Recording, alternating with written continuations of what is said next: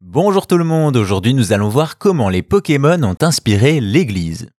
Souvenez-vous, durant l'été 2016, nos rues et nos parcs ont vu des rassemblements de nombreuses personnes, smartphones à la main, tous avec un objectif, capturer des Pokémon.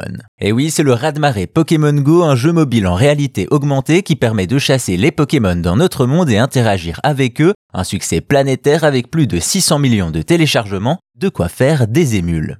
En effet, très vite, d'autres licences ont adapté le concept, comme Harry Potter Wizard Unite, mais aussi, plus étonnant, l'Église catholique. C'est en 2018 que l'institution religieuse révèle un nouveau projet, Follow JC Go, en gros, suivre Jésus-Christ Go. Il s'agit d'une initiative de la fondation Ramon Pané qui utilise la communication pour évangéliser et le jeu vidéo en fait visiblement partie. Concrètement, il s'agit d'un clone de Pokémon Go et ça se voit tout de suite au niveau de l'interface. On a notre avatar sur une map avec les points d'intérêt. Évidemment, c'est géolocalisé et non, on ne va pas courir après des Pikachu. Église catholique oblige, ce sont les saints et autres figures bibliques qui sont mises à l'honneur. On va donc se balader dans les rues pour les croiser, répondre à leurs questions. En répondant bien, ils rejoignent notre équipe et nous donnent des points.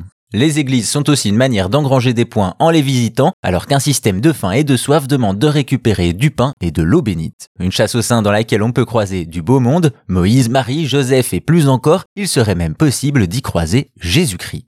Bien inspiré par l'effet Pokémon Go, l'application permet aussi de former des équipes d'apôtres virtuels, facilitant ainsi les rencontres entre croyants.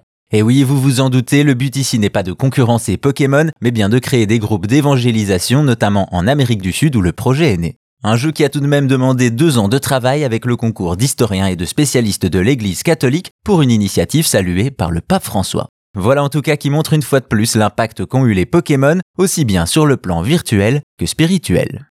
Et si vous voulez plus d'anecdotes sur l'histoire et la culture du jeu vidéo, n'hésitez pas à vous abonner à Chose à savoir gaming sur votre appli de podcast. Merci à vous, portez-vous bien et à bientôt pour d'autres choses à savoir.